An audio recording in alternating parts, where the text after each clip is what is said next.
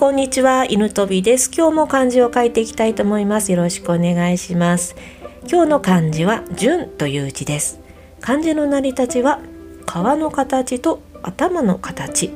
川が流れるようにまっすぐ頭を前に向けて進むということから素直とか従うの意味になりました。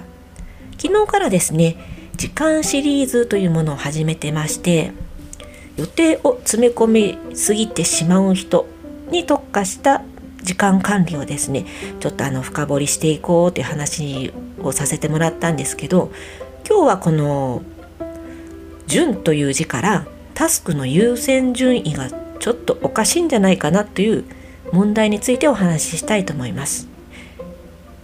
予定を詰め込みすぎな人には完璧主義なところもあるんですよ。ここでもね完璧主義主義がね邪魔してくるんですけどもう全てのタスクをこなしたいという欲求が基本あります。例えばダイエット、えー、情報を集めるのはあの完璧主義で好きなので、まあ、たくさんいろんなとこから集めてきますよね。でそれを効果があったりあの効率とかねを考えてどれが一番いいのか。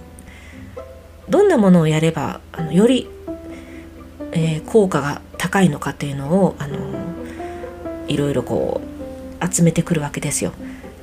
そうなったらもうストレッチとか有酸素運動筋トレ食事管理えサポートサプリを飲むとか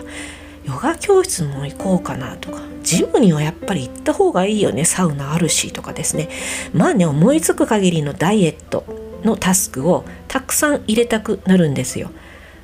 実際やろうとするんですよ。もう私がそうだったんですけど。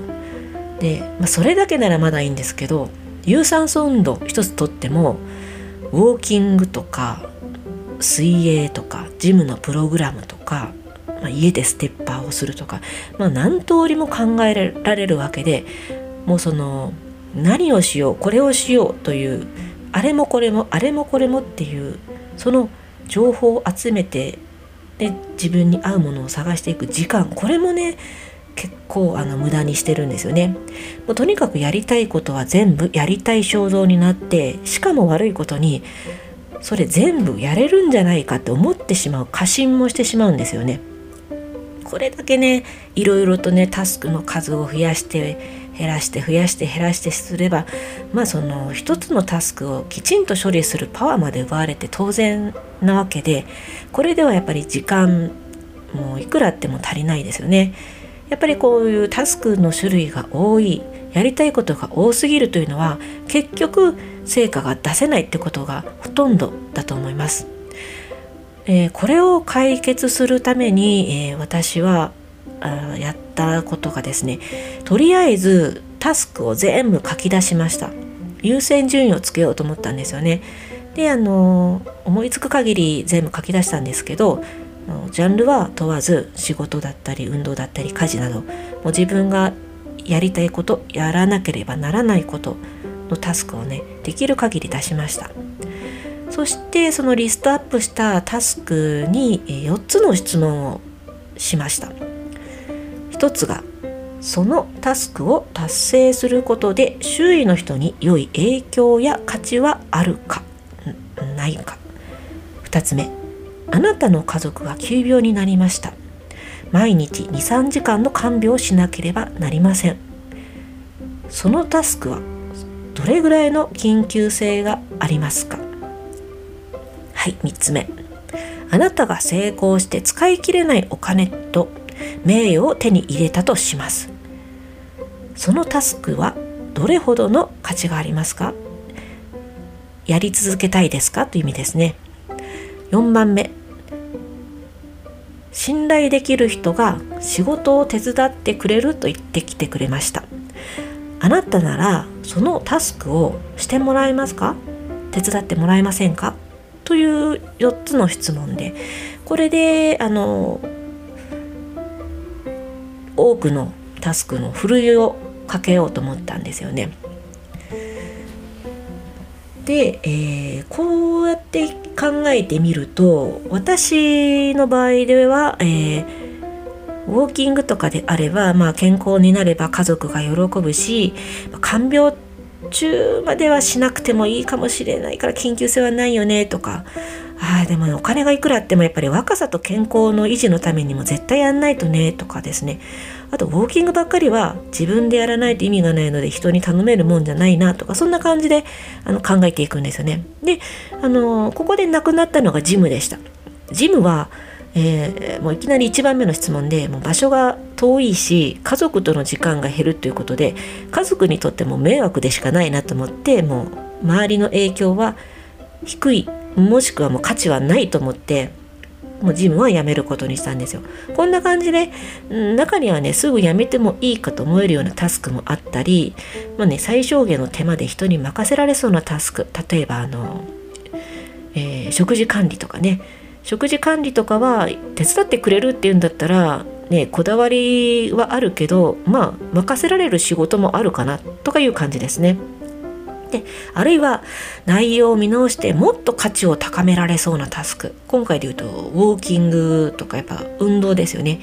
これはあのやっぱりこう生涯を通してやっぱやるべきだなっていうのを再確認するとかいう意味でふるいにかけてよかったと思います。こうやってみると自分が思った以上に、え、欲張りで頑張り屋さんになりすぎていたことに気がつきました。やっぱりね日々の生活でどうしても私にしかやれない自分にしかできないというタスクは思った以上に少ないんですよね。家事など雑務はもう家族とか頼んだりするのがね頼むというかみんなで協力してやるべきですし、帰ってね子供にお願いしようと思っても自分がやった方が早いわとかも思ったりはするんですけど、まあ、こういう人に頼むのが煩わしいというのもあの手伝って自分もあの頑張り屋になりすぎてたかなと思った次第です。本当はやらなくていいことまでやるべきタスクに入れていないかということを今一度考えてみるいい機会になりました。そしてこのふるいにかけたタスクをスケジュールに、えー、入れていくんですけどもまあ大体そのウォーキングであれば、えー、目標ですね。1日30分とかその数値化で明確にしておくのが一番いいと思います。書道なら2時間するとかそんな感じで数字ですね。そしてあの忘れていけないのが絶対に入れないといけない時間があるんですよ。もうね最初に入れるのはまず、えー、自分のケアの時間。睡眠とか食事時間。運動時間リラックス時間とかですよね。でこれだけはもうまず最優先で入れてほしいです。そして次に人間関係の時間家族との時間ですね。子供と遊ぶとか、えー、旅行に旅行じゃないやあの一緒に料理をするとかそんなんですね。そして最後にあの余った枠に仕事とか勉強とかを配置していくと、まあ、充実したえー、スケジュールになるかなと思います。そしてあの意外と忘れがちなんですけど詰め込みすぎタイプの人がやりがちなことでこの時余白を入れないんですよ。余分な時間と言いますかね。もう自分の見積もりが例えば、えー、運動30分だったら30分きっかりで作ってしまったりするんですよね。スケジュールを。これを大体もうざっくりでいいので30分だけど45分かもう1時間はね着替えとかも入れて取っておくとか。書道であれば私は2時間にしてますけど取ってる枠は3時間にしました。こんな感じでねあの多すぎるぐらいでいいんですよね。心の余裕ができるというのもありますけどあのタスクが達成しやすくやっぱりなるんですよね。うんうん、で余ったらボーナスタイムということで私はここで掃除とか片付けをするんですよ。だからのわざわざねあのタスクとして入れてないんですよ。この面倒な掃除とか片付けをボーナスっていう風にに呼べばなんかねゲームっぽくてゲーム化できてなんか家事さえも楽しくなってきたんですよね。そんな感じであの面白がって作ればいいんじゃないかなと思います。そしてね、やっぱりあの入りきれなかったタスクも出てくるんですよ。それはもう今後のスケジュールを実際にあのやってみて時間を調整して入りそうだったら少しずつ入れるかもういっそのこともタスクから消しちゃいましょうそれがいいと思います、えー、詰め込みすぎタイプの人が最後にあの伝えておきたいことがスケジューリングスケジューリングでですね大切なことは100%の満足にしようとしないことです。だいたいもう70%ぐらいの満足度でもいいかなぐらいのこれぐらいでちょっとガラガラだけどやってみるかぐらいの感じが一番うまくいくやり方だったのでおすすめです。まあね、70%ぐらいになるまでタスクをねこういろいろパズルみたいに動かして試行錯誤してやるべきタスクを達成させてみてはいかがでしょうか。